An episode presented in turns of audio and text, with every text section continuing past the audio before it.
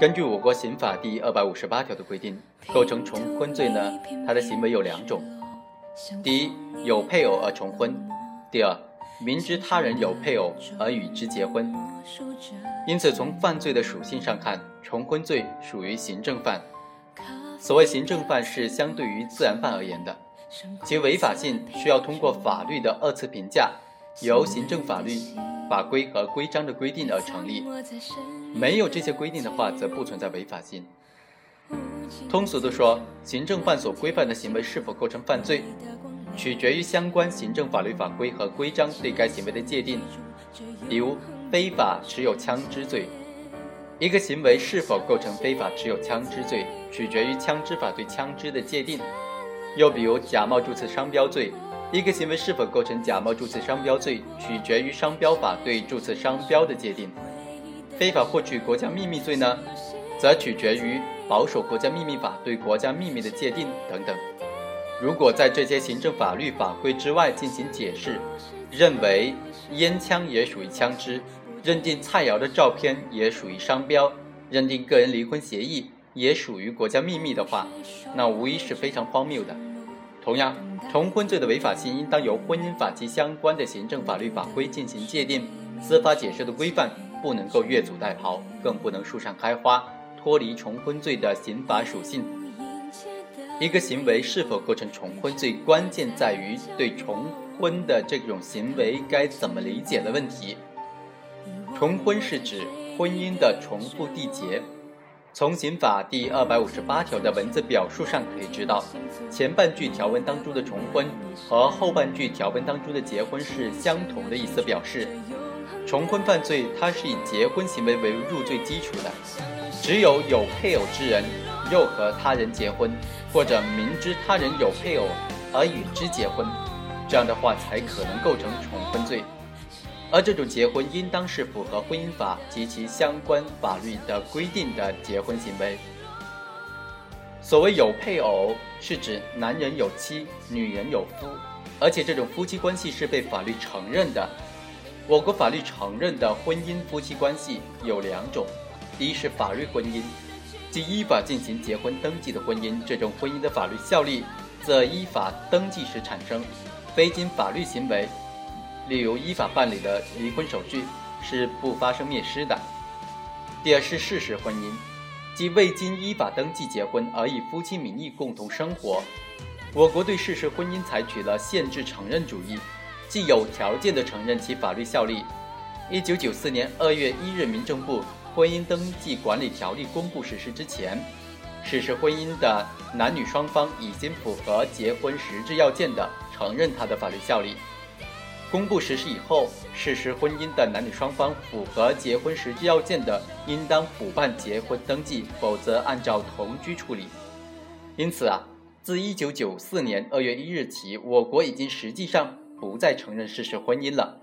没有经过依法登记即以夫妻名义共同生活的当事双方，并不是法律意义上的丈夫或者妻子的关系，该行为也不产生结婚的法律效果。因此就不符合重婚罪的构成要件了。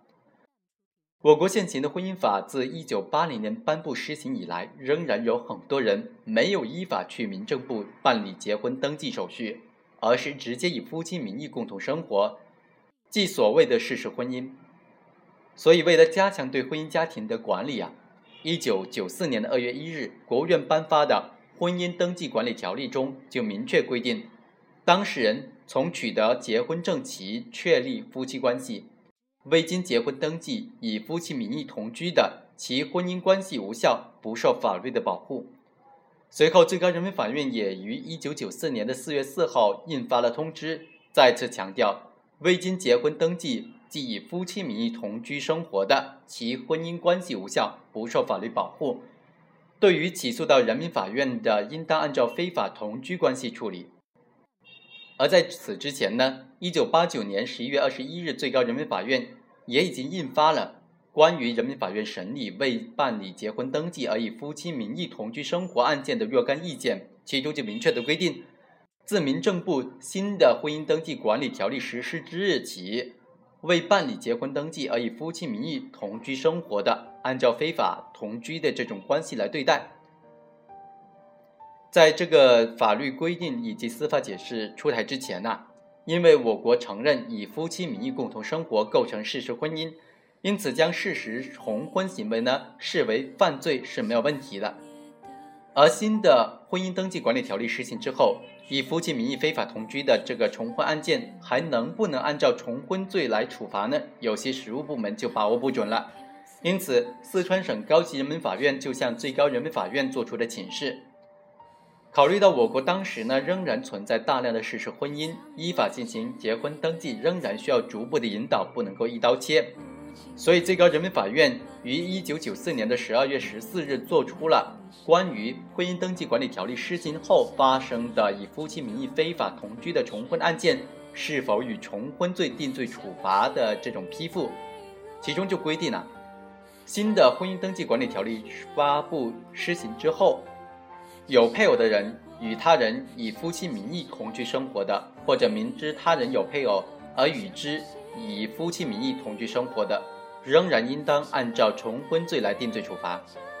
但是这个批复实际上变相承认了事实婚姻的法律效力，跳出了婚姻法对婚姻的界定，直接与我国婚姻法不承认事实婚姻的这种法律事实相冲突了，并且与最高人民法院之后颁发的关于适用婚姻法若干问题的解释一中规定的，一九九四年二月一日民政部婚姻登记管理条例公布实施以后。未补办结婚登记的，按照解除同居关系处理是相矛盾的，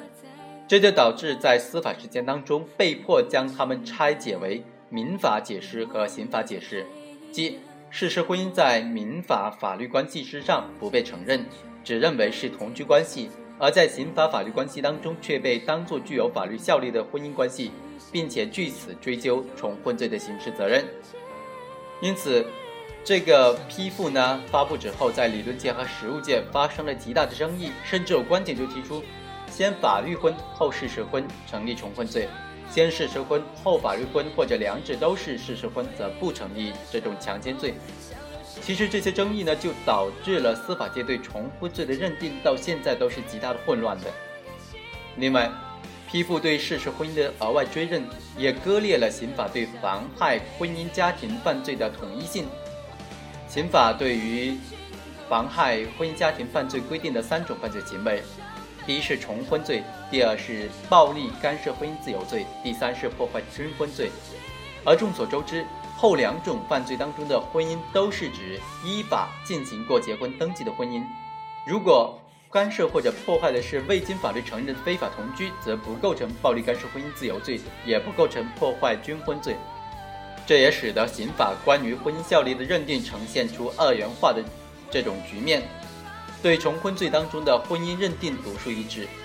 我们认为批复属于越权越界的这种解释，其本身的合法性是饱受质疑的。我们举个例子来说，在法律规定的国家考试中，代替他人考试的行为属于犯罪，但假设最高院作出规定，刑法修正案九施行之后。在英语四六级考试当中，代替他人考试的行为应当按照替考罪处罚。那么这种规定明显就违法了。基于上述的争议啊，同时考虑到婚姻法施行至今，依法进行结婚登记已经是民众普遍认同并且遵守的一种规范了。最高院关于承认事实婚姻的这种批复，其实于法于理都已经失去了存在的理由了。因此。最高人民法院在二零一三年一月十四日将这个批复废止了。由此可见，现在的话认定婚外非法同居行为构成重婚罪，其实彻底的失去了法律的根据和理由了。以上内容摘选于《非法同居行为不构成重婚罪》，作者冯江。